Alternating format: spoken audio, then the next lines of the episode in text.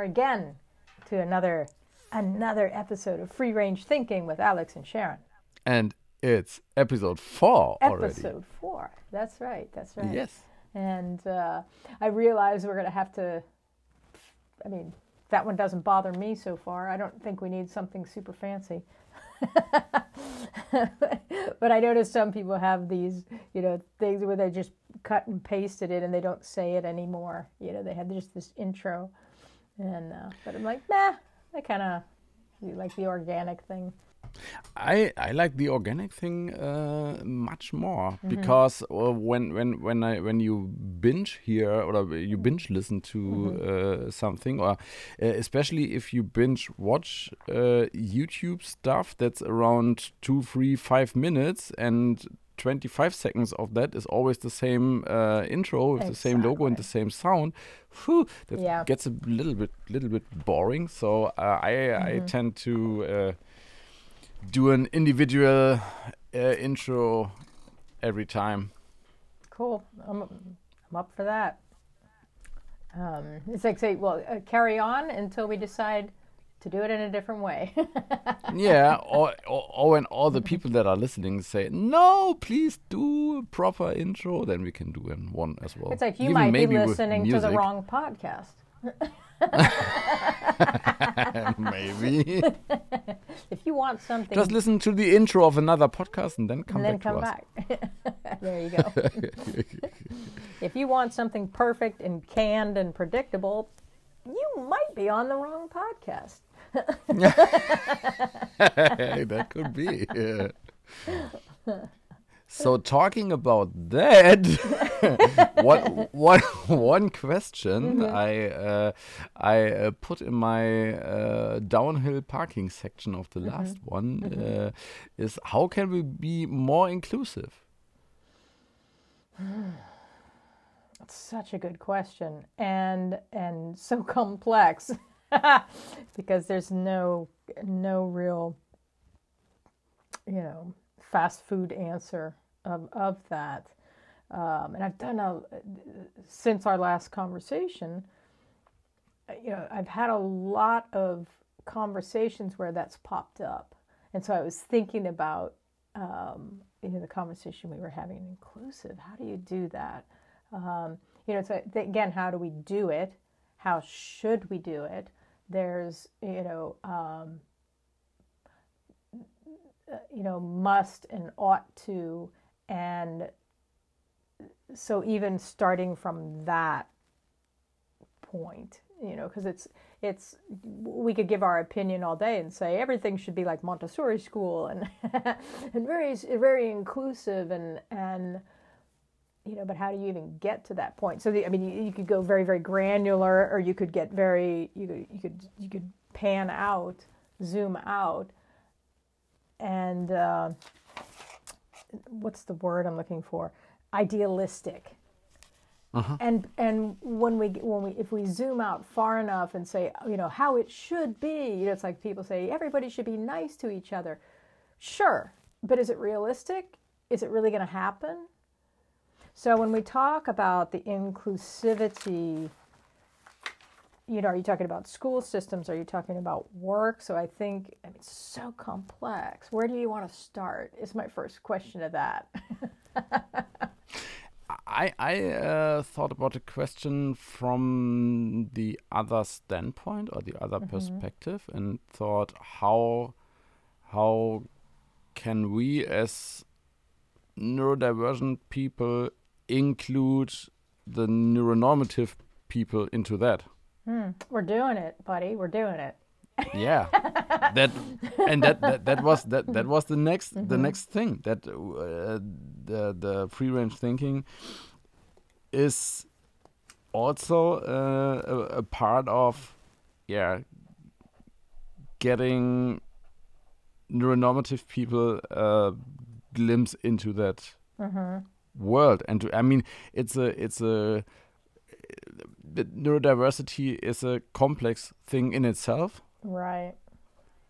And being inclusive I mean, I, I just I just thought um, we can we can approach it from another direction, like um, from from a language perspective. In Germany or in German, um, inclusive or inclusion is a really specific word. Um, that is um, especially in the in, in the workplace or in the um, in, in, in public places um, means um, to include or to uh, build something um, that um, doesn't exclude, especially people um, with physical disabilities. So that, for example, people in wheelchairs have the possibility to get somewhere and are not excluded. Right, right. So it's a really, really specific term uh, Right. in in German.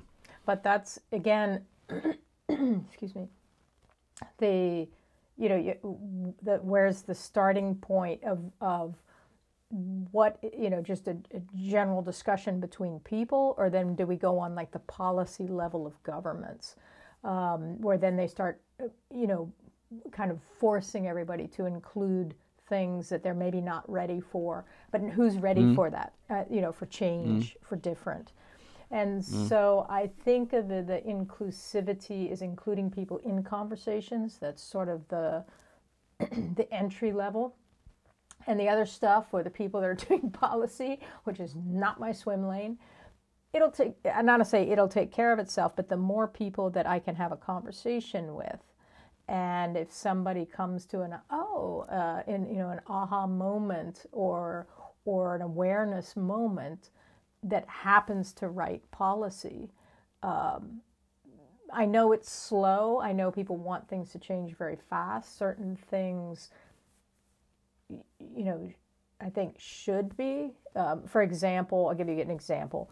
Um, some things are naturally slow moving. Other things, for example, in a in a kind of an immigrant situation, a crisis, um, where people are you know fleeing to another country, and who is giving the the aid in some of these camps. It's like, man, it would be great to work with some of these teams and and say, what are you doing about the inclusivity of neurodivergence? Because you know that that is not high on the list, and and the the amount of trauma that they have to deal with in a situation like that. You, there there are certain things that are you know the the food, water, clean water um, you know, a bed. These things are at the top of the top of the list.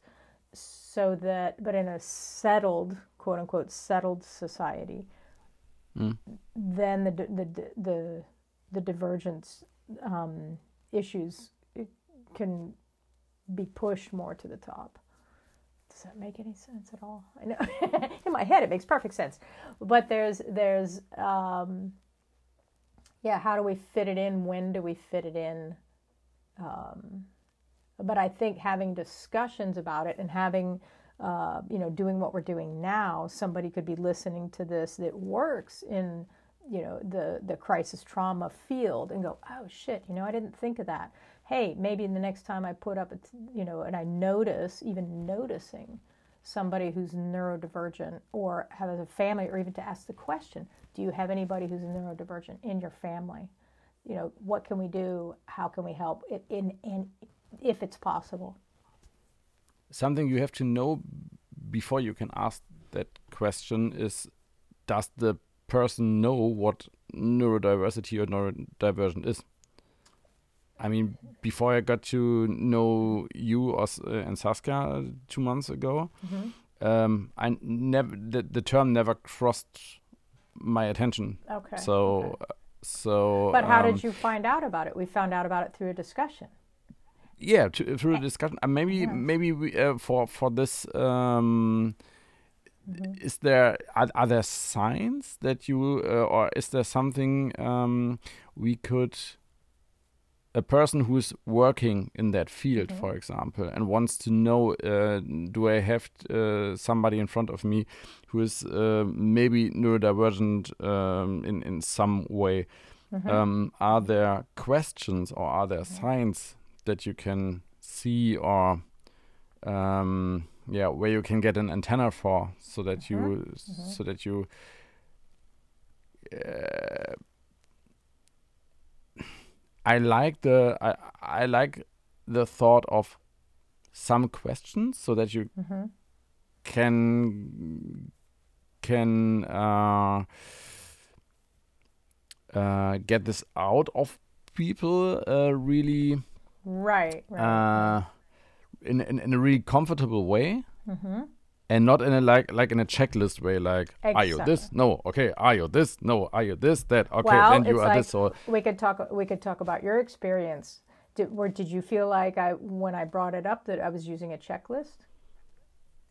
ah no no no no no uh, Okay, absolutely so not this is how I do it. And so when I'm talking to somebody, the Yeah. the majority of the the tools aren't questions. The majority of the tools are listening. And so I'm listening to you talk and I listen to comments that you make. Now granted, we had enough time to have a conversation. And so this is the thing, it's you know, depending on the, the the situation we're in, how much time do we have to listen? yeah And so in in with you, I thought, huh. I was observing and I thought, huh, okay, that's interesting. He said that, that, and I was like, huh. And then I started to notice another thing, and then I noticed another thing, and it's just information that you don't even know you're giving me. Um, and then I, so then I asked a question. It's like, hey, you know, how do you feel about this? Or have you had a thing? And you're like, oh, I hate that. God, that's really hard. And I'm like, okay, what's hard about that? What's hard about that? This is how, and then listening. So the questions don't don't start at you know at the top. It's I mean I guess they could. That's not how I do it. I don't think I could work like that. But then again, everything that I do, I build time into it, where I can listen to somebody. It just I just How start would you having approach- a conversation. uh, how would you approach a situation or how would you approach a person uh, when you only have two to five minutes I always laugh when somebody asks me that because okay, number one, I don't is my, is like the first answer. What the hell am I going to do? How can you make? How can you get? Because it's about winning trust, and you're not Yeah. going to get good information if you like are in somebody's face because that's what that feels like. yeah You know, would we want somebody to do that to us and try and figure out figure us out in two to five minutes? No, that's not going to mm. happen. Now, I do admit there are some people I have a conversation with, and it's just like, oh, you're cool, and then we just like, ah, you know, we dive into it. You, Yeah, absolutely, that's happened, and and but it's not like somebody trying to assess me. We're just mm. getting to know each other. We're building a connection.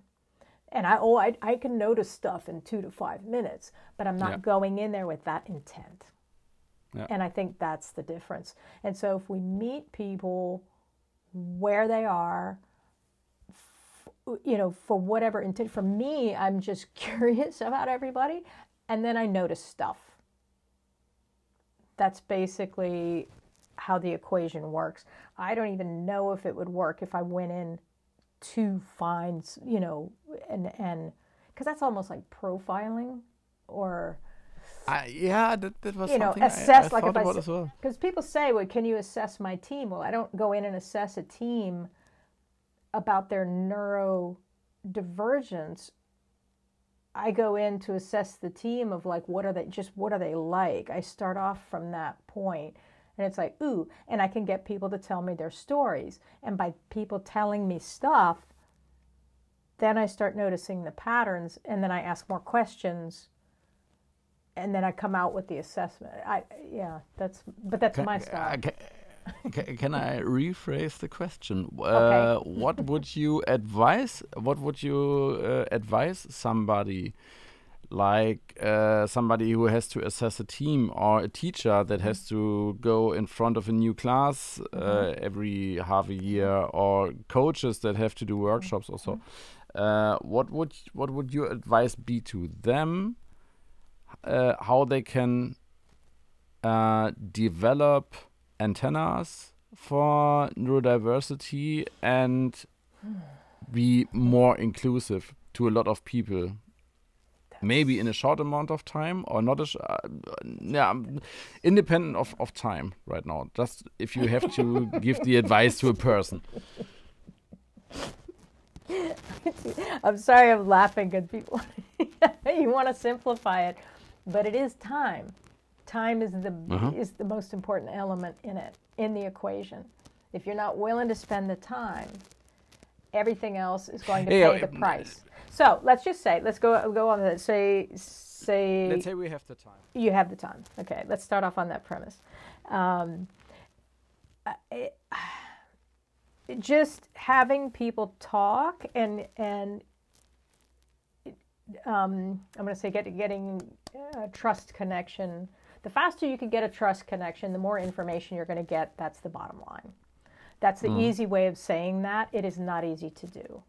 Um, depending on the situation, depending on the configuration of the people. Some groups, it's very fast. It can be very yeah. fast. Some groups, it's very difficult. Uh, it depends, and it's different every time, which is what makes it fun for me, because um, mm-hmm. you never know what you're going to get. And and but there's the having people interact with each other and then just observing and then switch the groups and watch it again. Switch the groups and watch it again. You'll see patterns. You can't not, the stuff is going to surface. It's mm. very, very difficult for humans to hide themselves. Um, I'm going to say sufficiently, and when you when they're when they're making connections, it just comes out. It, it's if they mm. feel comfortable and they're making a connection, so the, the goal is to create an environment where that can happen. Um, and you're putting people in little groups. Little groups are definitely the way to go. And you could give a prompt, a question, or something, but it comes out in the conversation where they're telling each other stuff, which is basically storytelling, emergent storytelling. Even though they don't say it's not like once upon a time, you know, you, could say, what's the thing that gave you the most energy when you were a kid? You know, when you were like seven years old, what gave you the most energy? Mm. It, it, sometimes I'll stay away from using the happiness or joy or um, uh, sometimes you know and i've learned through my friends who deal with people um, in trauma that that can be triggering and I would love to I would love to just use that, but I know mm. a lot of people don't have access to any joy memories when they're children. So I'm like, okay. So I've done a lot of thinking and discussing and con, you know talking to my friends who do work in these areas about that. And so it's mm-hmm. like, okay, what gave you energy? What gave you you know an idea? What what did you like to work on? What did that feel like? But when you when you put questions like that um, as a prompt in a really small group, um, you know, uh, a lot of information comes out.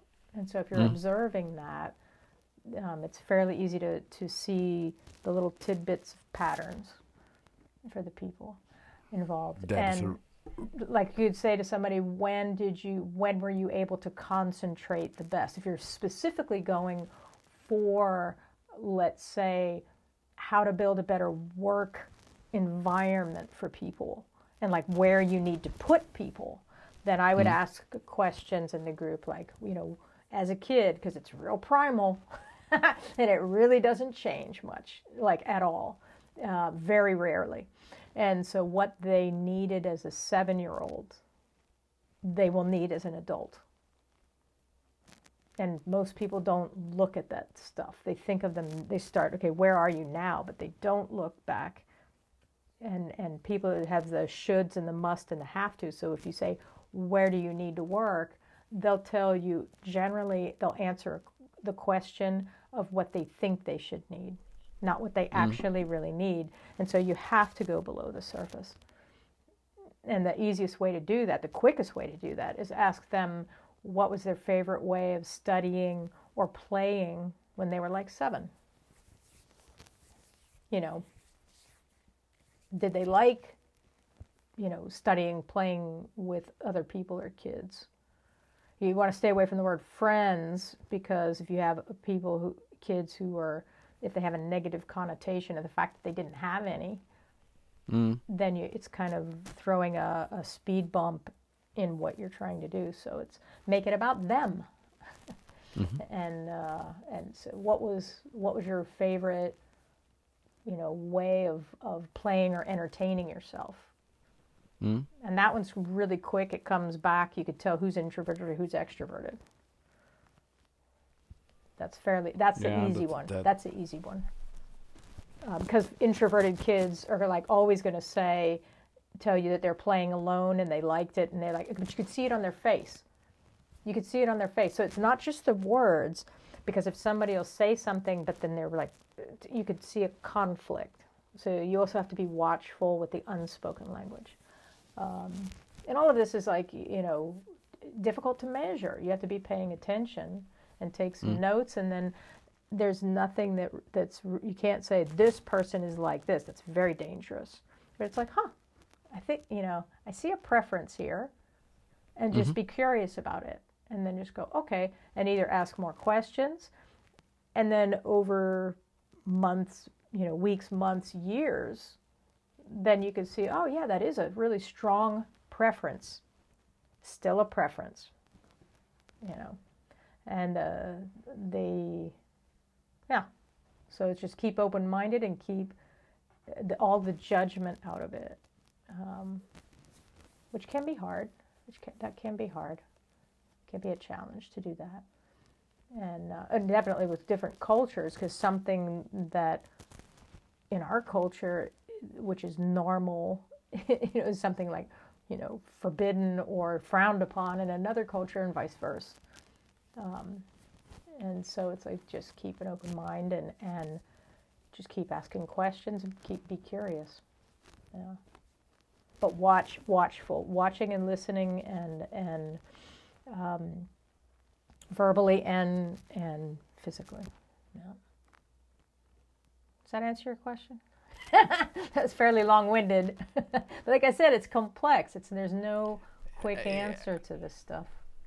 I, I'm not really struggling, but I was a little bit drifting off into my seven-year-old self, uh, and yeah, thinking of liking it uh, to to play uh, on my own. Uh, uh, on the one hand, but on the other hand, the first thing when you asked the question that came to my mind was uh, playing detective, and uh, that's So much fun.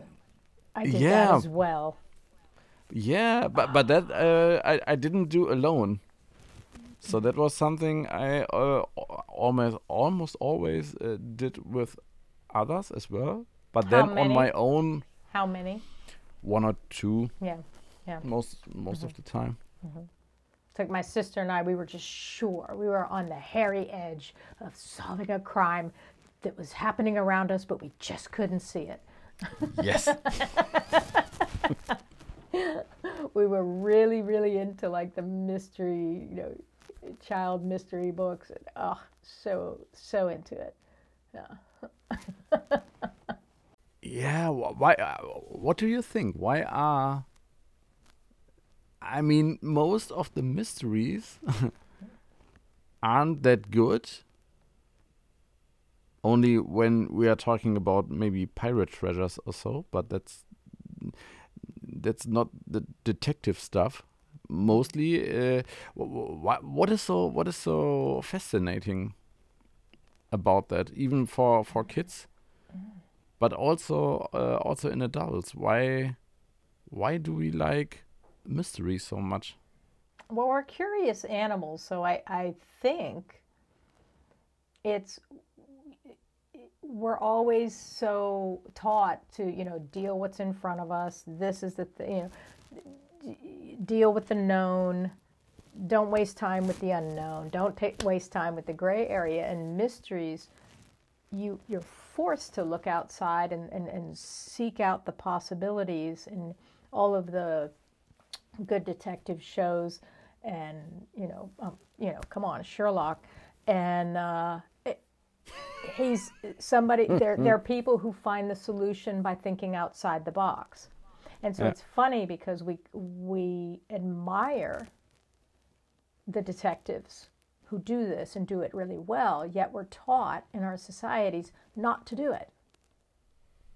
Not to color outside the lines. So our innate curiosity as human animals i think that's what appeals. That's that's just my opinion. I don't know it for a fact. That's what it feels like to me. Because it to me that, that wouldn't be a surprise at all that that's why we're attracted to it because our subconscious is like you know just hungry for adventure and the unknown. But yet our societies and educational systems and um, teach us yeah don't color outside the lines don't think about those possibilities. On the on the one hand, through the internet, we almost don't have any um, unknown areas on the on on the first sight, what? maybe. what Uh, yeah, uh, just just a second. okay okay Uh, I, I, I, I, I was just I was just comparing uh, the the the internet uh, or, or the modern world of information to like uh, 400 500 year, years old maps with Hic sunt Dracones written all over them. Uh, Here are dragons, so don't go there. We didn't Yeah. uh, explore the, these, this area yet. Here so be dragons. bet- yeah, be- better don't go there. Um, which is could it be that today we know where the dragons are and now it's not the mystery anymore where the dragons are but to really explore the dragons themselves? Excellent excellent question. And and yes. The short answer yes. So and that's a wrap. No. What no no no. It, it, it comes back to the same thing of of kind of like the biggest dragons. They're gonna get really meta here. The biggest dragons are on the inside. Ah you know, people saying wrestling their dragons or wrestling their inner, their tiger or something. Um, so the biggest unknown, of course, and the most dangerous is within ourselves, which is why people don't do it. So it's like, for example, the thing I've been thinking about, because I, I wrote you a mo- note uh, ahead of time. It's like, ooh, curiosity states. Um, but there's also this thing of being mature and being immature. Now, society and our families, the cultures, they want us to be mature, to be a mature adult. What does that mean? It means following rules. It means settling down. Okay, you've already won half the game because like you're in a relationship and you've got kids, right? You're in a house, you pay the rent, you know, you're responsible, you're mature. But on the other hand, you know, it's like being immature, and somebody, when they say somebody is immature, they can, now it's granted, it can be um, uh, mentally, physically, because I know a lot of people who have, they're playing the culture game and they appear to be very culturally mature, but yet with themselves and how they interact with people, they're very immature.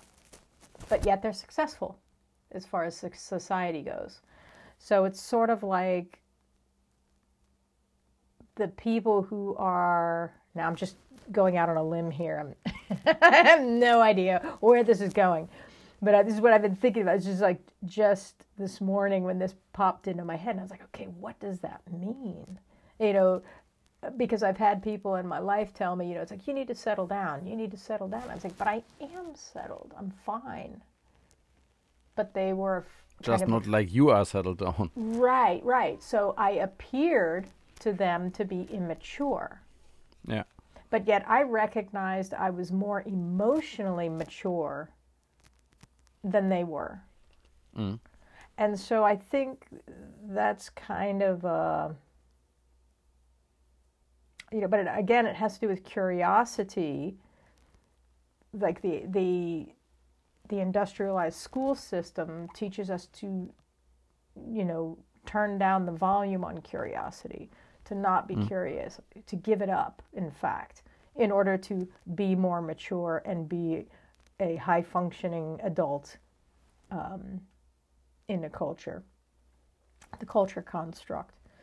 Um, but for example, the curiosity states, there's like um, one curiosity state that is like, oh, what's you know, what's on my TikTok? What's on my what's on the Instagram? And it just it's just stuff. And so we're mm-hmm. curious mm. in that respect. So on one hand, that satisfies an animal curiosity side, but what what does that bring us? Um, mm. um, and then there's the the epistemic, and I and I had to look this up because I'm like, okay, how do I? What is this? I have to describe what it is. So ep, uh, epistemic um, or ep, epistemology, let's say.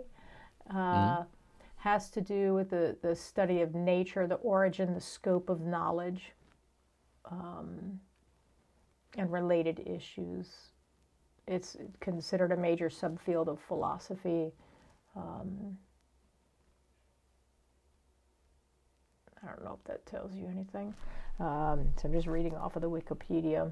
It's a theory of knowledge. Mm-hmm, mm-hmm. And but then there's empathetic curiosity. And so these are like the three that are like the major uh, curiosity states. But then I was with my brain, I'm like, going, how can there only be three? and so I was thinking of like the curiosity states is like, is there like passive and active?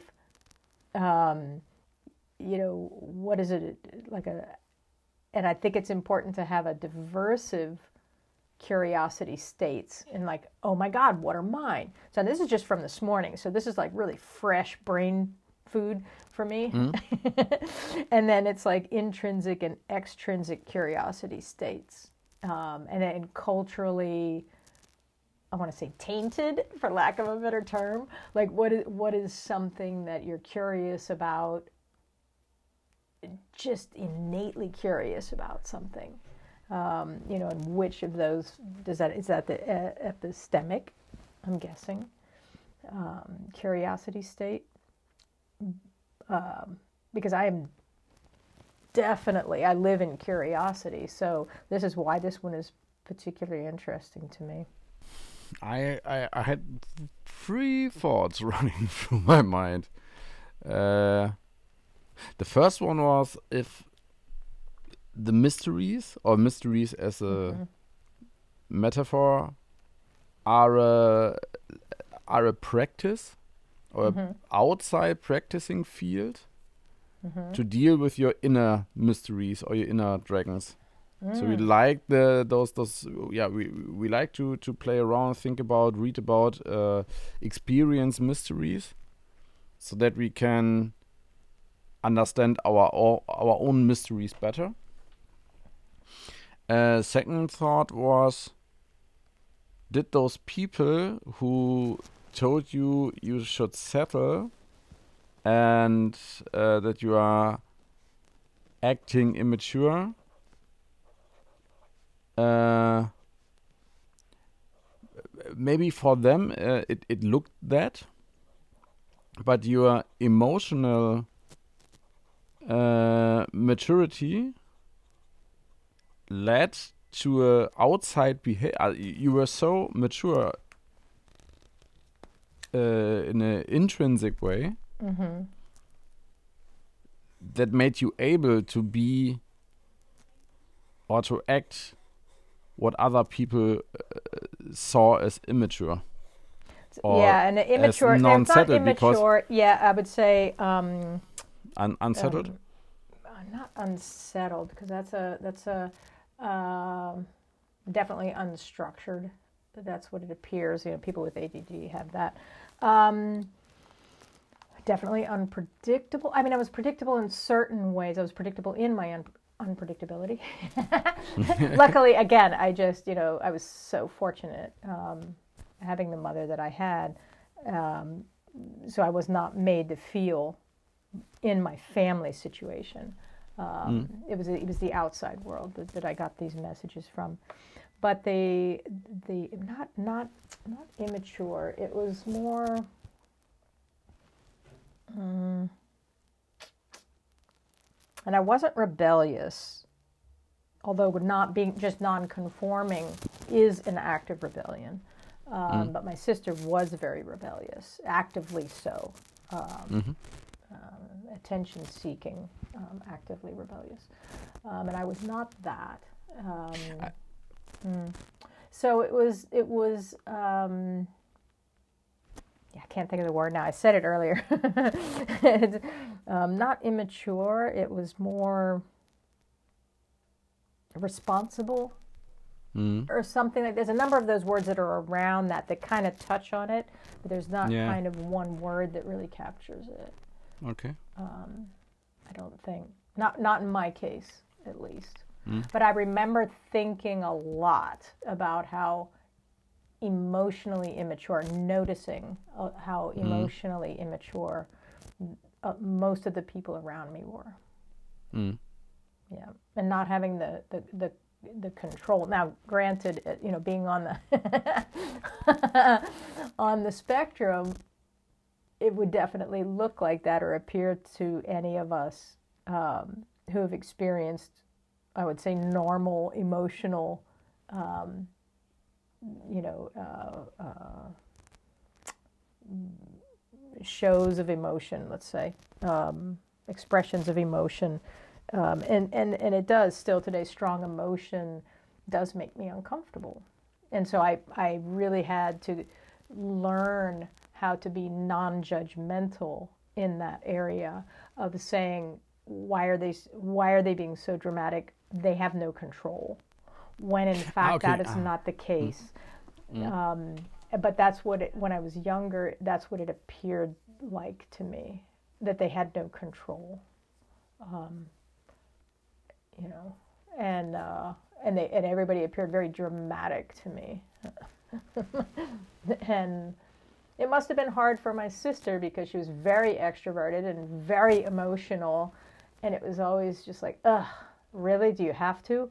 And so it must have been hard having me for a sister, um, and I feel I feel bad in a way that that she had to grow up with a sister like me and and uh, you know, who always, I'm never really saying it because I didn't, you know, I wasn't voicing it in that manner, but she had to feel it coming off of me like, ugh, why are you so, so, you know, it's too much.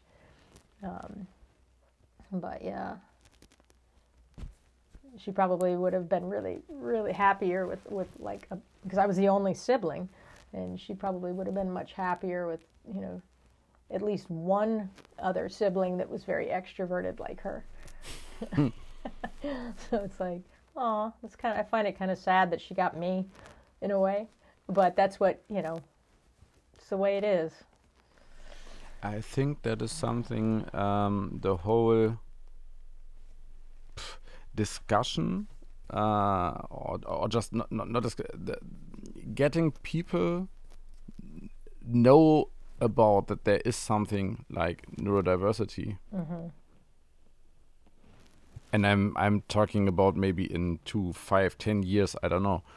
Um, is or, or, could be a, a, a big help uh, in situations like this, uh, because then we we become aware of. I recognize myself in since the pandemic, I would say, that I often realize, oh, most people aren't approaching situations the way I do, or most mm-hmm. people don't think the way I think, or a lot of people aren't that emotion controlling mm-hmm. than than I am. Mm-hmm. But do you? That's here. This is the thing, though. Do you, do you control your emotions or just that you're just the way you are? Because I don't control mine.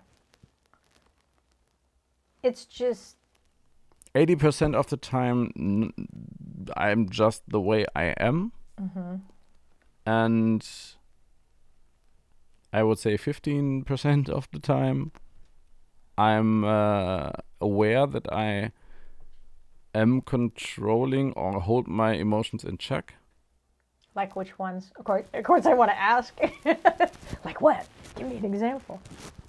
If you want, if you want, you don't have to. anger for example Okay. Mhm. Mhm. I had that when I was younger. Yeah. I, I, w- I would say more of the bad emotions or, or the not so pleasant uh, emotions, but also, I would say also sometimes positive emotions. And that could be because I'm so used to it um, that sometimes I don't uh, I don't know where to draw the line or yeah where where I can draw the line to allow myself. Um, yeah just to be emotional because I'm just so used to uh, not being that that emotional. Uh, but I right now I can't I can't pin it down on uh, on uh, concrete examples. I think maybe maybe in ten minutes I come up Yeah. with something or something. Because you you have the thing of being a man and in society, and again, it's the thing, the pressures from the culture to not be emotional or not, you know, to always be in control. Um, where women tend to have more permission to be dramatic, and because they're because everybody thinks they are anyway, Mm-hmm. you know, and and but you know, men and little boys are taught, you know, don't cry, don't feel, don't show. And so that's a hard thing. Now, if you're somebody who's like on the spectrum where that's like your normal operating position, then that's almost I don't want to say it's not it's not cheating. I don't mean it like that, but it's like the you know, for some people, for little boys and men who are very, um, very much extroverted on the feeling side, and you know, extra, uh, um, demonstratively, um, I want to say emotional. That's a hard thing to live with in societies, especially if it's a really macho society. Uh, but even low key, you know, masculine culture is super heavy duty on men and boys and it's really unfair Mm, yeah, and I I I would say I know.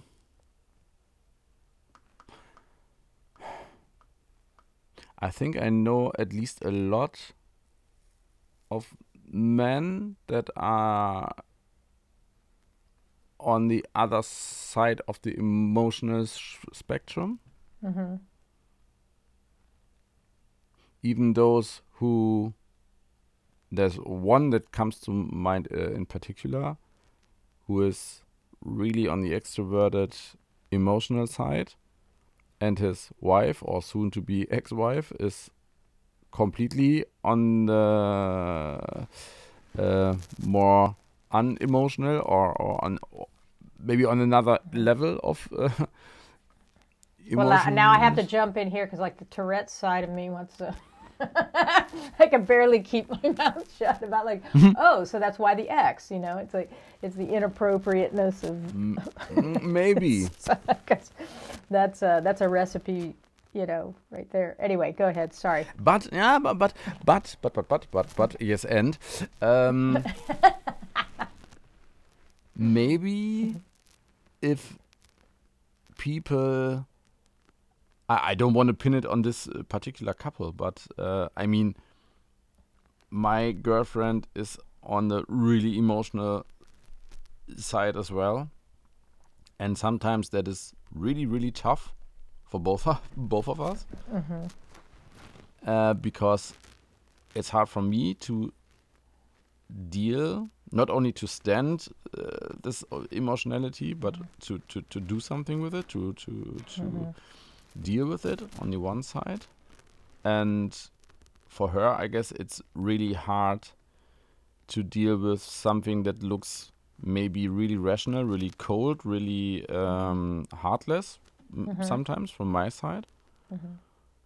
Um, but it's this something similar similar that I s- said 10 minutes ago that when we know more about it Mhm. and we know more about the spectrum and we know b- more about how others are dealing with that um, then we can work on it and i mean Yeah. every relationship needs work uh, th- uh, sure there may be some relationships uh, yeah that are just pure harmony and that that are working all the time and uh, that are match made wherever uh, that yeah never never uh, collide in any way. But i guess most people have to work on their on their relationships. And when Oh, you have the yeah. information and when you know how other people yeah how, how other people's minds brain soul spirit whatever work together uh, then it's easier for you to deal with it i guess Yeah. Well, yeah. Yeah, for sure. I mean, because even knowing as much as I know, I'm still a victim of myself. And when when my wife and I have an argument, oh God, I just fall right back to my type. If I'm tired, and Mm. and you know, overstressed. Uh, and I don't mean um, not overstressed as in a s- oh I'm so stressed, but the something is stressing a situation, or I'm t- overly sensitive because of something. Um, you know, because I'm uh, hypersensitive. uh, uh, Um, so if a sensing thing, if it's too too much of something, too noisy, too this, too that, it's it's it's um, yeah, I get. Uh, um, hmm, that's a good way gotta describe that. What is that? It's it's well, definitely my patience goes out the window for sure. And but I'm like so true to my my my type because I you know, if I'm impatient at all for whatever throws it out of balance and I, I'm in a place of impatience, um, yeah, I get real logical and it and it's super frustrating when she's like um, yeah, the, uh, emotional. but it's like I think it's like my finger will come out, my hand will go on my hip, and I'm just like, okay, and I'll literally say the words. It's like that's not logical, and then I just in the same moment I'm laughing at myself on the inside. I'm like, really? Because I can see, I can see, I, I'll always have this perspective thing. So even while I'm in it, I can. I'm on the outside watching it. Is this the Spock? because I do, I do, and it's like while while it's happening, I can see myself doing it, and so on one hand, I'm like really angry, and, but it's always what makes me, you know, um, the I can turn the volume down fairly quickly because of that. Um, but I always but that is really advanced stuff i guess well that's and that's that well that's because of my mother because we were taught to do that and the awareness when we were little but it doesn't mean i mean look at this i've the way i was raised and that that was going on um, stuff she was teaching us was when i was you know six and from when i was six or seven so there's no guarantee that you ever solve it. There's no such thing as solving it. You're always going to be annoyed about something. You're always going to be dealing with yourself. And then if you're living with somebody, of course, it's going to impact them. so you're never living, you know, it's never in a vacuum because we ha- mm. interact with other people all the time. And, but, you know, that's just to, to, let you know. And I don't mean to bum everybody out here by saying, look, I've been studying this since I was six or seven, and no, it's never. Because I just that just popped into my head listening to myself say it. I'm like, oh shit. Everybody's like, great. I'm gonna go jump off a cliff now if it doesn't get any better. It's no. Um, do, do you remember uh, specifically how your mom taught you to to turn that down when this I don't know voice or this this thought uh, or, or, feeling hmm. comes it's, to your head? It's. I've been thinking about this a lot recently, um, and trying to say, God, that would be great if I just had a book or the videos, you know, from like the whole childhood. And so I've been trying to think about this, and it would be great.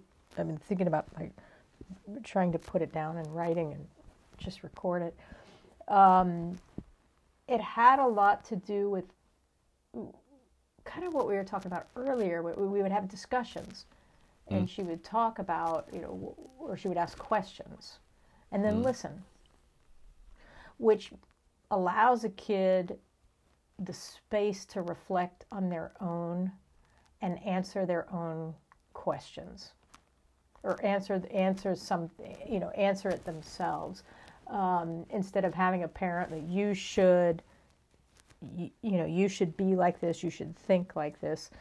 We were led gently what i what i call actually cat psychology and because uh, you can't make a kitty love you you can't make it force a kitty to sit on your lap the kitty has mm. to want to mm. so and my mother was really really just accidentally really good at this um, you know, she was a master at it.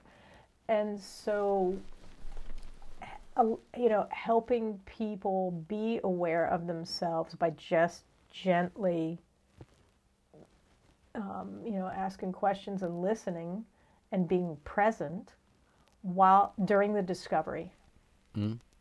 and not putting a judgment on it, which I don't mm. know how she did that. I just don't know how she did it. She just innately she was like that and i'm very very lucky so it wasn't a thing of how, telling us to do it she showed us how to do it that sounds uh, really montessori to me yeah yeah well, every time we talk about this you go god that sounds like montessori and i'm like yeah it does doesn't it yeah, one of one of the first, uh, I think it was the first or second, like evening for parents where the kindergarten um, showed us what Montessori is like. Mm -hmm. Uh, and that, that that was a really cool experience because um, Bridget was back then the the yeah, uh, boss of the kindergarten, the, the organizational mm -hmm. and mm -hmm. um, uh, leader uh, of the kindergarten, and she had like 30 or 35 years of, of experience under her belt. Uh, and she did with us grown ups what she would do with the kids as well. And she gave us some of the materials. She she said uh, that the, the, the kids are not playing with Montessori materials; they are working with it. Mm-hmm. Uh, the, the the phrase is just. Um, it's because otherwise the kids they are for for maths for example for calculating they are like one meter long um, wooden stuffs that mm-hmm. are like in, in, they get shorter in 10 centimeter uh, steps and she said mm-hmm. if we won't tell three or four year olds this is not for playing you have like playing knights or uh, have mm -hmm. them like um, playing cowboy uh, with it and shooting or hitting mm -hmm. someone with it so there's always uh, the, the working with the material and um, they gave us some some materials and we could just explore them mm -hmm. without telling us what they are for mm-hmm. and then they would approach us like they would with a with a child when they see she was really good at um, seeing. And that, that, that goes back to our to, to the beginning of our conversation. Uh, she just observed mm -hmm. how we or the kids are working with the material. Uh, and she said i can see when you're ready for the next level.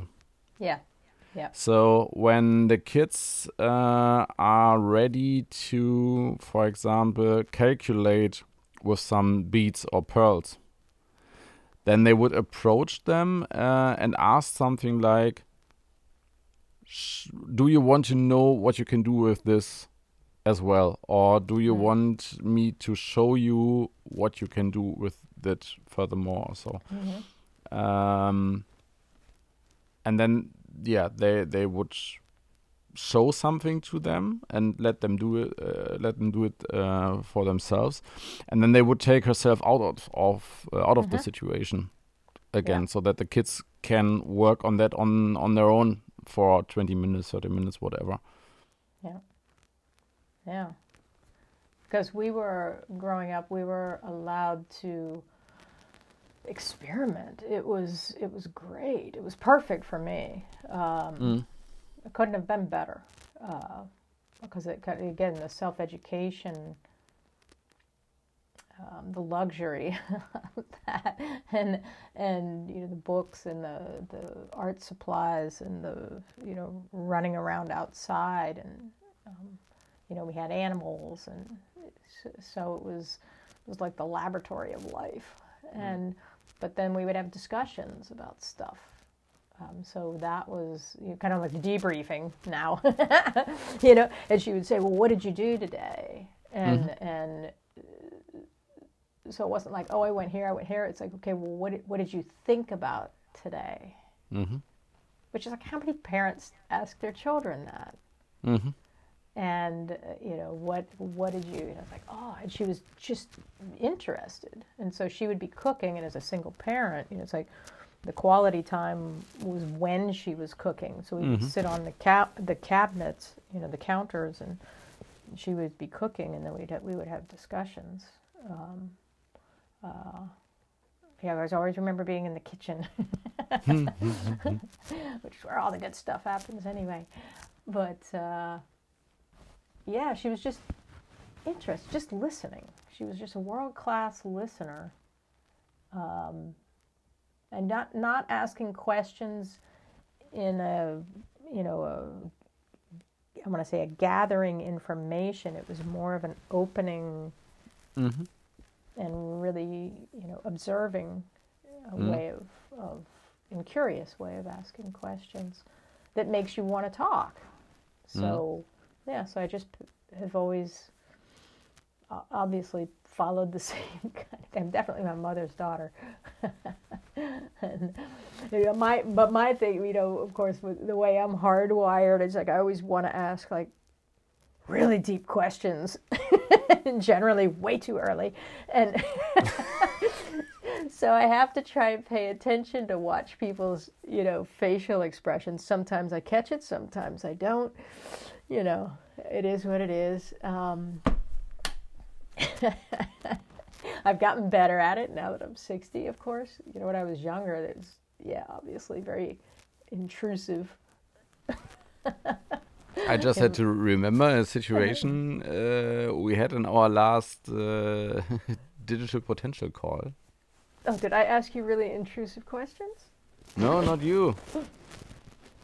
no not me no. No, the ah right right right right right right right i know what you're talking about yes Yeah. so uh, Uh, but, but but but that but, but then we come back to the Mhm. topic of the of time. Mhm, And when you mhm. when you uh, you have to give people the time to digest your question, to Right. um, yeah explore the question, to decide what am I willing to give away now and what Mhm, what mhm. not. Uh, and oh, it's like the beads. It's like the Montessori beads. Okay, uh, this is ooh, I just recognized it. Uh-huh. Yeah, because with my questions, I've gotten better. God, it's taken a long time.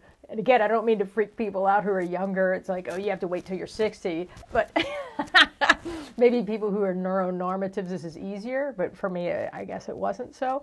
But recognizing when is the right time to ask the deeper questions. It's like going to the kids in the Montessori and going, "Hey, do you want me to help you? You you want to know what else you can do with that?" Whereas I was I was like, "Yeah, look at these," you know, and people aren't not aren't ready Mhm. to look at the inner, deeper layers of themselves. Um, yeah, so I was I wasn't as aware of that when I was younger. So I've gotten better at it. I think. I hope. Yeah, but But I can tell. Sometimes I can tell when I've asked a question. It's like, oh shit, that was too soon. You know. Yeah, but uh, I, I think one tool or one one Mm-hmm. one thing people can take home from from the podcast maybe the some kind of compressed time. I mean, sharing experiences, or when you when you when you read a book. I uh, some days ago I I, uh, I I heard the expression that uh, reading a book means you are compressing someone else's time that can spend from 1 to 30 40 years Oh yeah, into several hours yeah. so somebody somebody w- w- w- who wrote a book um, put lots of yeah he, she or he put lots of time in it to Mhm. compress all that experiences and knowledge and thoughts and ideas and feelings into into a really short package Mhm. and um, or really really yeah compact package um, and that's something we are doing here as well Yes, yes. and give Yeah. people the the opportunity uh, and and sometimes it it goes the the complete way around do you know Derek Sivers does that What- the, the what? name Derek Derek Sivers does the name Uh, ring Name sounds familiar. Have no. What? What? Tell me. Name Uh, sounds familiar though. he he's a blogger and he was an entrepreneur who's who sold his business like in 2005 or 7 or so Mhm. and then he did some TED talks and now he's living in Okay. New Zealand again Okay. and I, I was really eager for his uh, actual his his uh, newest book uh, How to Live hmm and I was so impatient to finally read it and I thought I would read it in one sitting in one day hmm and this I, I think I have managed to to read like five pages in half a year because every sentence really every sentence I read I have to think about or I stop Mhm. reading then because Mhm. it's that hmm It's like Isaiah Deep. Berlin. Hmm? Like Isaiah Berlin. He his his books are like, oh, they're so chewy. They're so intense. And I could just read a couple sentences and then close it and think Yeah. about it. Yeah. yeah. hmm so that's that's the other way around Yeah. he took he took like five years to to write this book maybe and uh yeah maybe for me it if i keep at that speed it takes like 30 years for me to read it hmm yeah but sometimes uh, yeah it's it's it is just that that way and uh, we have to give ourselves and others uh more time to be hmm to really be inclusive and not to rush uh, into things and mm-hmm, mm-hmm. And that's ooh, that's an interesting thought.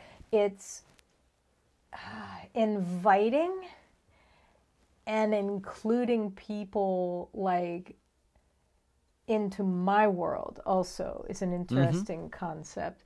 So not just getting people to include us into normative society, but like what can we do to include people in ours?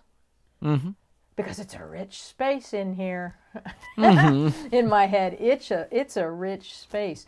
But this is the thing during the pandemic, I've found quite a lot of people and I've got this this this great orbit around me of people who I have discussions with who seem to like my inner world and my and and they're they're you know and contact me goes like hey can we have a conversation again which is great and Mm. it's um, this is I think the pandemic has opened up the opportunities for uh, people like neurodivergence to to find people who um, who are open enough and ready enough to to like let's say walk in that forest. Trying to think of a metaphor, but that's a, that's the first one that popped in, and and you know be curious enough and take the time to be like, hey, let's hang out, and and um, and not automatically be, well, this is this is not normal, mm. and not try and th- you know the comparative judgmental thing of why don't you do this is what what I've had. You know, you should just, you know, my whole life of having that, you know, um, you know, met that way in society. You know, well, you could just, if you just try, if you just, mm. you know, and then during the pandemic, I don't get any of that. It's always like, wow, you have a really interesting perspective. Tell me more about yada yada yada. So mm-hmm. that's why I always say it's like, holy cow, this mm-hmm. is mm-hmm. um, a really interesting space to be, you know, within myself. Um, and I didn't share as much as I'm sharing now because why? It's almost like it felt like not that people weren't ready for me or that I'm not, and I'm definitely not saying I was like better than anybody else or anything like that, but it's like, why share it if you got if you come up against a negativity a, a number of times? Um, because it's in your name. What do you mean? Sharon. Oh, it's in your name, the, the, sharing. Share on. no, but but but but it's that's that's that's something I always. So if there's a share on, should they bury a share off when people like like you're sharing too much? Where's the off button on that? Sorry, go ahead. yeah, the, the the, sharing. Uh, I mean, I. I Sorry. I, I like that. That'll make somebody laugh. I hope so.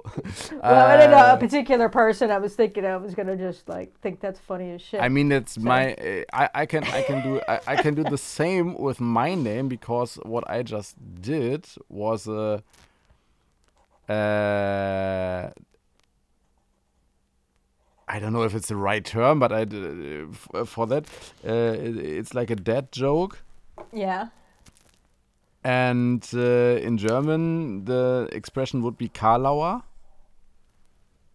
And if you take the Karlauer and put my my last name in front of it, so I am called my, my last name is Karl, so I really know something about Karl Hours yeah, there are some jokes that don't work another language. if you have to describe it, it loses yeah. the power. It yeah, loses the absolutely. power in translation.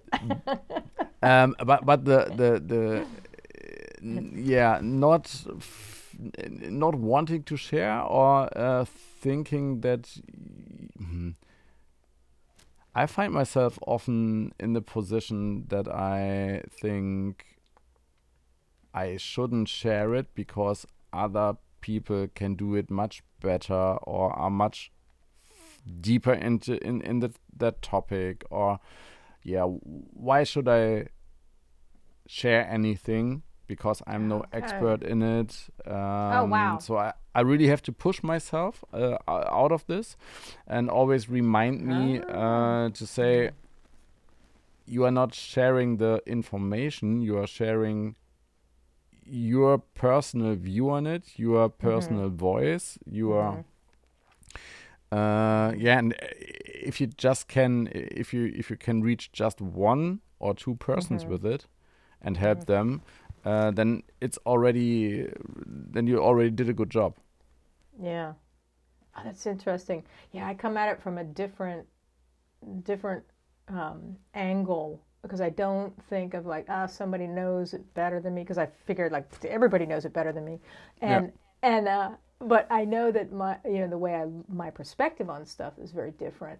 Mm-hmm. Um, but then it's like meh, why waste my time to try and you know get somebody to un- understand it. So this is why I say for me the sharing myself is more be- because people say it's like God you should share that, and I'm like mm. should I? Because normally just having it in my head is enough which is i'm mm. very i'm very very very um, much my personality type uh, in that it, where mm. it's like a, I have a very rich inner life and that's enough so it's almost it could be said that not selfish i don't want to say it like that but um, generous maybe it's a generous act to share what what's in my head almost. Because it's not from a i don't not share it. I don't do you know what i mean? Your angle like you said is from a like oh people won't like it or people there's an extrinsic thing attached to how you're making that decision of sharing. That's what it sounds like just by the words you chose. Yeah. Yeah. Whereas It- it- mine, I- I- mm. mine is on the intrinsic side of like, nah, that would take a lot of energy. Why? Why would I? Why would I want to do that? Um, because I'm lazy. And so it's like, huh? No, I'm cool with thinking about it myself. Now, it, coming out and having a discussion with certain people, then it, that's when it comes out. That's when it comes out. So then the people that know Yes. me are like, "Oh, you should share this," and I'm like, "Should I?"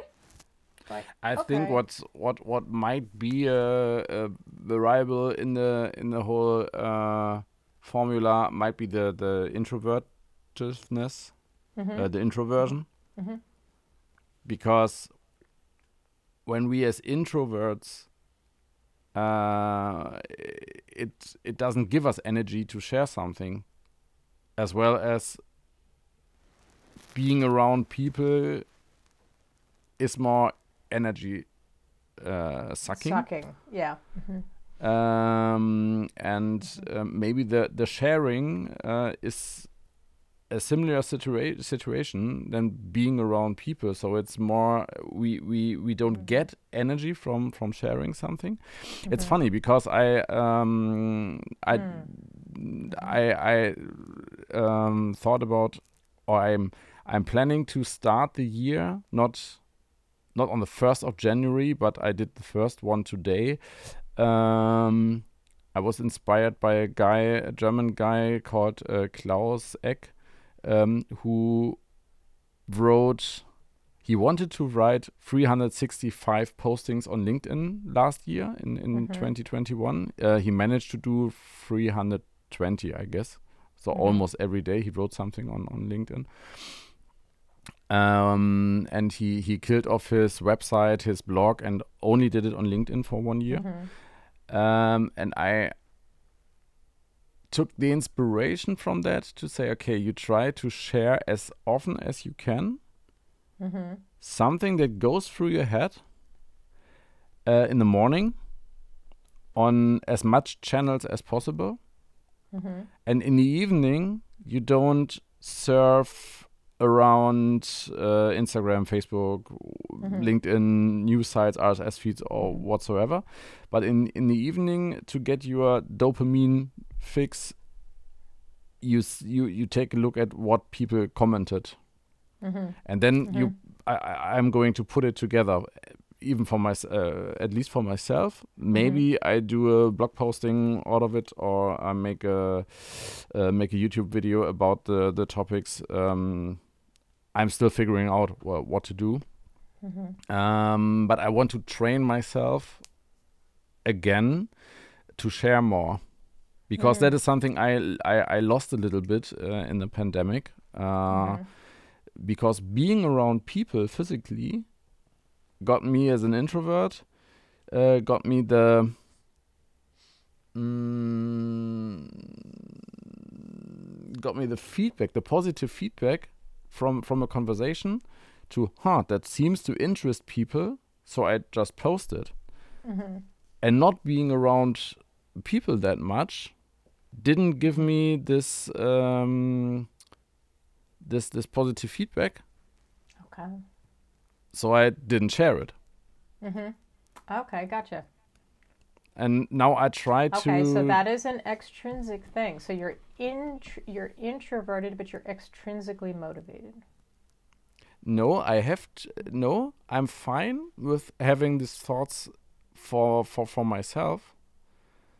Uh, but professionally, uh, I'm I'm extrin.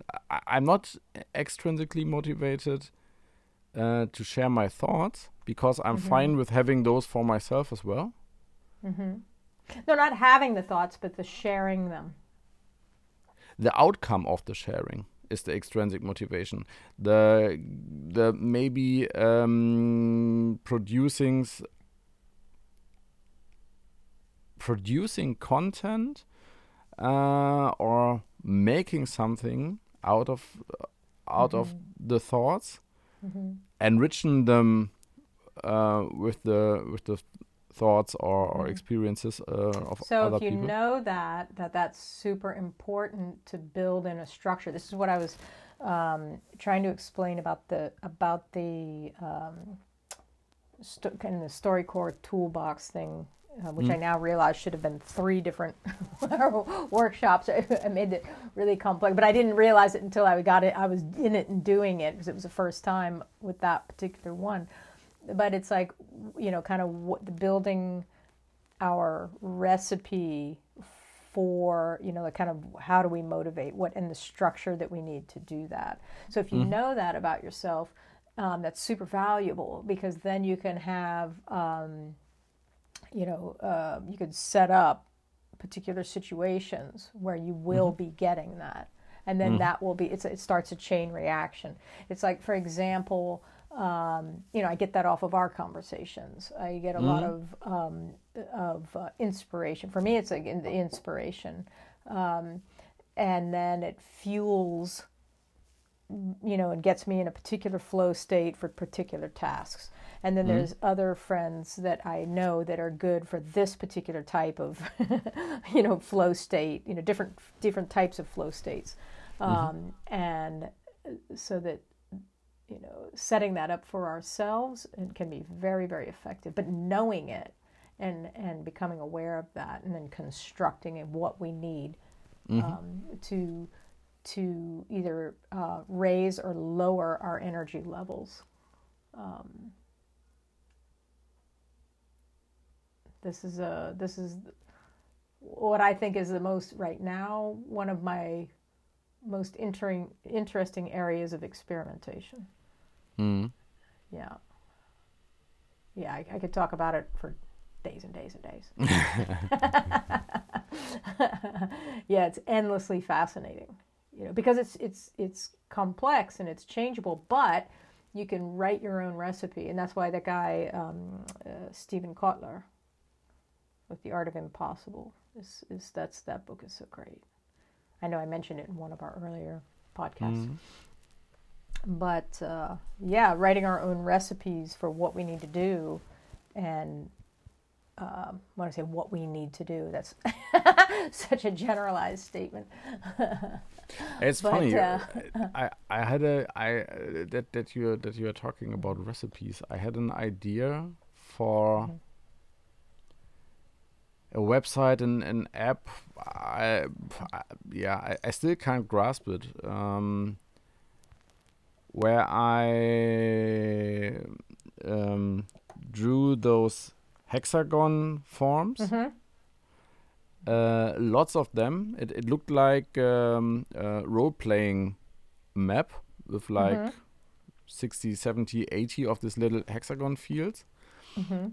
And everyone was um, some kind of re- yeah, no- recipe or habit or or technique or life hack Mhm. or tip so that you either could say okay i want to get better in a special uh, in, a, in, a, in a skill or in a habit or i want to implement something uh, in my life and so that you can find other tips life hacks whatever that are Mhm. um, around this Mhm. particular uh, thing or that you can say okay i'm i'm pretty good in something and then you can Mhm. see where to go from there and you can Mhm. build your your your path from for example uh, you're really good and disciplined uh, in food and in nutrition Mhm.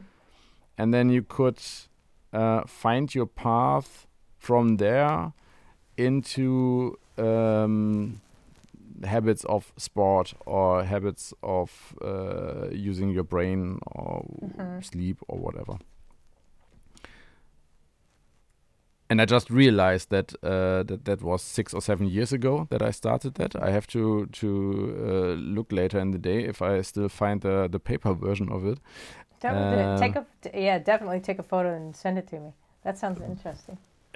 Yeah, and now uh, and now uh, with with Notion we talked about Mm-hmm. earlier uh, before we Mhm. started the, the recording, uh, I just realized that with Notion now I have the technical uh, tool Mm-hmm. uh, to build what I was thinking back then. So it was just Mm. The time Yeah, to wait yeah. until someone else Yeah, uh, the, the time and patience uh, that someone else builds a tool or, or several tools that you then can use um, to make an idea you had years ago a reality that's yes, powerful. Yes. Yeah. Yeah. Uh, no, I like the way that technology is catching up to my needs. yeah I think that's great. I want to. I want to um, take a. Uh, I want to take a sidestep when you were talking about the, um, you know, what you do to, you know, to like be in that state, and you know, the the the optimal, you know, energy giving state. Um, and kind of like what questions can we ask ourselves and it's sort of another way I have of looking at it. Um, and I was thinking about this as uh, how did my mother, you know, you, the question you asked, how did my mother teach us this? Um, and so it's like, how did we, or how did you come to build your choice or decision architecture? Like, what does that look like? Um, do you know what I'm asking? It's the there's kind of a name for it. These things of uh, behavioral e- economics, behavioral, um, but it's the you know how do we make the choices that we make? How do we make the decisions that we make? And how do we know how we do it? You know, that it's again the being aware of it. But what is the architecture of that? Because I'm always fascinated with how we create the structures, our operating structures, um, our operating systems. Some of it's a system because you can build the systems, but what is the structure built on? What are the bones of it? Um, some people would say it's the same. I don't see it that way. It doesn't feel that way to me, which is why I keep, you know, I have the word separated. Um, but it, it's the. Yeah, I, I think, uh, and I I used that um, I used that that uh, picture uh, as well. Sometimes the the term of a human operation system uh, is is quite powerful. I think because you really can say, yeah, the the the um, the operational systems they do almost the same. But if you have a, a human that works like Windows, and you have a human that more works like macOS, and then you have someone who works more like Linux, and uh, that Well, is- and, and and I have to add in, it's like none of us work like any of those because humans are chaotic. So Yes. it's a completely different. It's the chaos system yes, yes, that is run by emotions. Yeah. For the most part. yeah, Yeah. So But- it's like in a- that, given that given that that's the base, Yeah. like what is the system, or the or the the structure, the architecture? Because we're all architects of our own lives. mm. yeah. But some know it, and some other uh, others don't. And But some a lot of so- us, a lot of us adopt the blueprints, you know, of the cultures, and then just kind of build and decorate it, and accessorize something that somebody else built. Hmm, but aren't there a lot of people who leave the architectural part to others? Oh, sure they do. Think of And- think of the people that think of the number of people who are in jobs that they hate because their pa- family told them they should have been a doctor or a lawyer. Yeah. Yeah. Are they happy in their house? Hmm. Some Hmm. are. A lot of them aren't. Yeah. They're living in a house that somebody else built. or maybe they they built the house but so they they they built the house like the the bricklayer or the, the mason who who built the house but somebody else made the plan so they built the house but the structure of That's the house. That's what I'm saying. The architect. the- yeah the, ar- the, the, the, the yeah the, the architecture they of just the house take the family or the, the family culture or the country culture blueprints. yeah Yeah. wow That's an interesting concept, isn't it? yeah I like the metaphor. I like I really like the metaphor. It's very rich and yeah, so it's uh this is the stuff I've been thinking about recently and I'm like, "Oh, oh, I like that." so what's the blueprint? Because I'm always looking for a good, a good, good metaphors to describe like what the hell is in my head. Yeah, but the the good thing about that, I mean, uh, uh, at, at first you think, oh no, I don't have any control over my life, or I wasted my life because uh, others were the architects. Yeah, But the good thing about it is uh, you can take a really big hammer and just uh, smash some walls and uh, alter the house later on as you like. And now there's the you time again an and the patience. addition. You could build an addition. Yes. You could build. You know, you could you could knock it down and do another thing on it. You could do a renovation because I mean, come Yeah. on. You know, uh, what's a midlife crisis? That's a renovation. Now, Yeah. is it a partial renovation or is it a full-on renovation? You know. Then again, you could just like close the door and walk away. and just go build another house, get new blueprints, and totally reconstruct yourself, which some people do. You know, but like, what's the cost of that? What is the energy cost of that? Of completely, you know, setting a new foundation. You know, and and that's hard. That's that's really hard. But it's like the people who are, um, uh, you know, for for whatever reason, up uprooted from their country and forced to immigrate in a wartime situation or economic situation. That's what they're doing. But it's like, you know, what parts of your house in the architecture do you take? Do you take the same blueprints and start building the same house you had over there in the new place? You know, and how much of it gives us comfort and stability, and how much of it is just because it's the blueprints that is have always been used. Wow, yeah, and then you have then you have other influences like like Yeah. uh, the climate and the weather, for example. Yeah. That when you take the blueprints of the house you had somewhere else, maybe just don't work in that climate. Ex- anymore, and then you are really uh, miserable because you realize my architectural plans are not working here anymore. Exactly. Whew. Exactly. Yeah. No, it's super rich for thinking about. yeah. But then again, you can And like, how are you teaching your kids right now? This is a good question. What are you teaching your kids? What blueprints are you teaching your kids right now? right now. I'm teaching her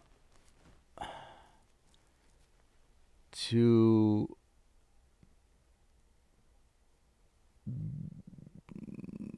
to be um to to to be al- uh, comfortably alone Mm-hmm.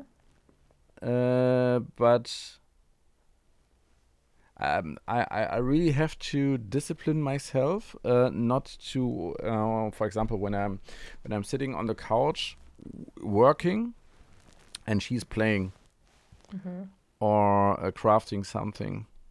I really have to discipline myself not to interrupt her with comments or with like, "Oh, that's really nice what you're doing there," or so, because uh, she didn't ask me about it, and uh, I would just comment it, comment it, um, and get her out of this this focus state Yeah. for example. Yeah.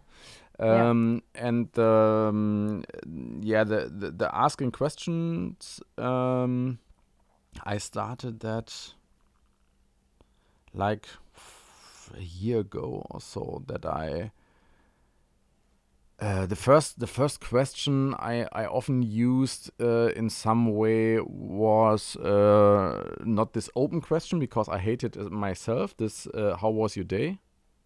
That's like Mhm. I, I hate this question totally. Well, there's I different kinds of open questions. That Yes, one is just vague. There's a vague, like, meh, open questions. Yeah. And then there's open questions that allow and encourage discussion. Uh, what what I what I uh, often use is what was your favorite part of the day or uh, what um, uh, what Nice. have you been laughing the most about today or what Those was the great funniest so, something Those are something great in that. questions. okay Yeah. Yeah, yeah, yeah. Still That- open. yeah Still open. I, I try to I try to to emphasize uh, something positive with the questions. Um, yeah, But that's don't something. avoid don't avoid the because it's here's part of the architecture, okay? Mm.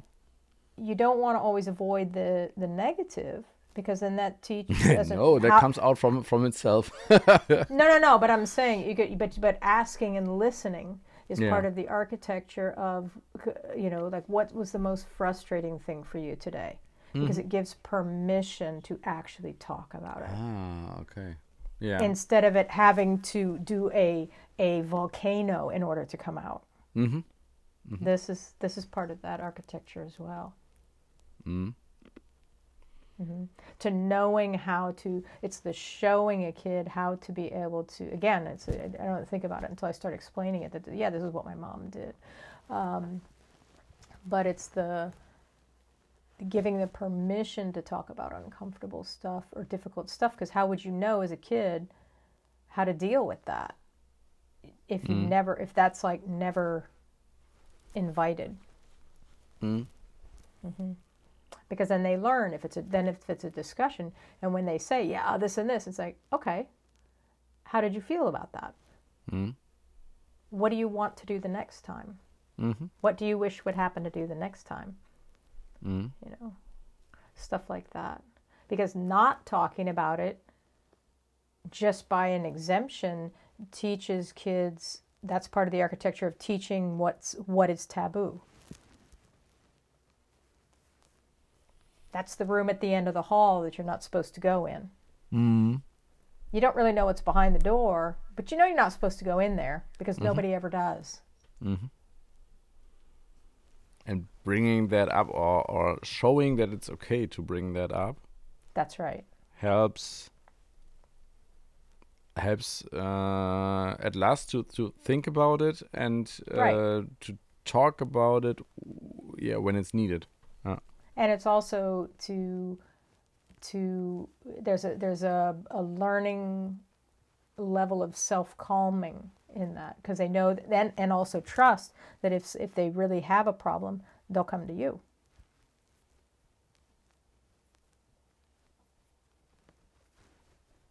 There's your tip for the day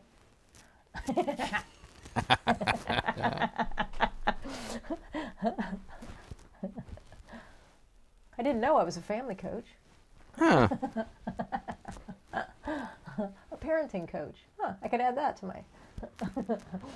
no, but it's it's funny because I don't think I never thought okay I could never coach in that area because what do I I don't know anything about that. But in fact, you know, it's like what my mother did. And I, yeah, I mean, I think about that all the time. I just haven't put a lot of it into words. Um, but um, extraordinary. She was a master. Mm. yeah absolutely huh, I have to think about that I mean that's that's the the the full circle of inclusion now because that is inclusive because Yes. you are asking inclusive question you don't Yeah. leave any topics out it's not only about Yeah. about being inclusive about people but also being inclusive about emotions feelings topics questions That's a if good you are point. if if you're e- exclusive of topics or if you're exclusive of uh, words or Mm-hmm. or how can you be inclusive of people then. Yeah, and it's like it's like a work a workplace scenario where bosses only want to hear good news. Yes. Yeah, it's so funny because it starts so early. And again, that thing I didn't really think I didn't think about it until you mentioned it like that. But absolutely. And I can say yes, I I truly grew up in an inclusive household on like all levels. It's wild. Ah, keep, keep coming back to that thing. It's like, damn, I'm so lucky. I just can't. I'm just, it just blows my mind. Mm. Blows my mind. Yeah.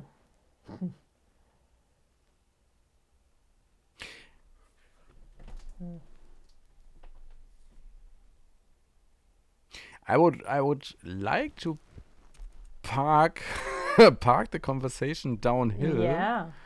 Yeah. Um, maybe with with a question that goes in the direction.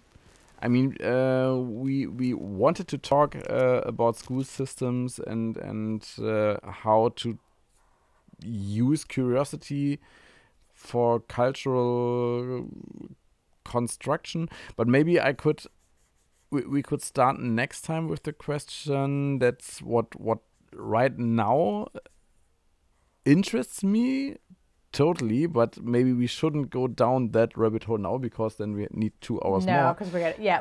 uh, but what was what was the, the the the education or how did your mother know that that would be quite Oh. interesting Okay, that's a rich well to dip into. that's a really yeah, okay. And it's funny because I want to do that thing of you know to have friends that tease me about it. You know, Sharon's mom said. Sharon's mom said, you know, because I say it all the time. I'm like, my mother said, my mother said, because it was just no. She's got a great story, so that would be fun to fun to tap Yeah? into next time. Okay. Yeah, absolutely, because it definitely is not a 10 minute conversation No, because it's so, so. rich it's Yeah. so rich and and so many people are benefiting from me. I feel like you know that's my legacy. Mm. uh, is passing on her you know who she who she was. She was an extraordinary woman ahead of her time and that's uh, yeah. So i yeah that would be that would be really cool. I would really enjoy that. Mhm. yeah. Yeah. Cool. Cool yeah so the next one is entitled mom's sharon's mom said maybe no, no, no, no, no, no, no, no. It's, No, it's just that I.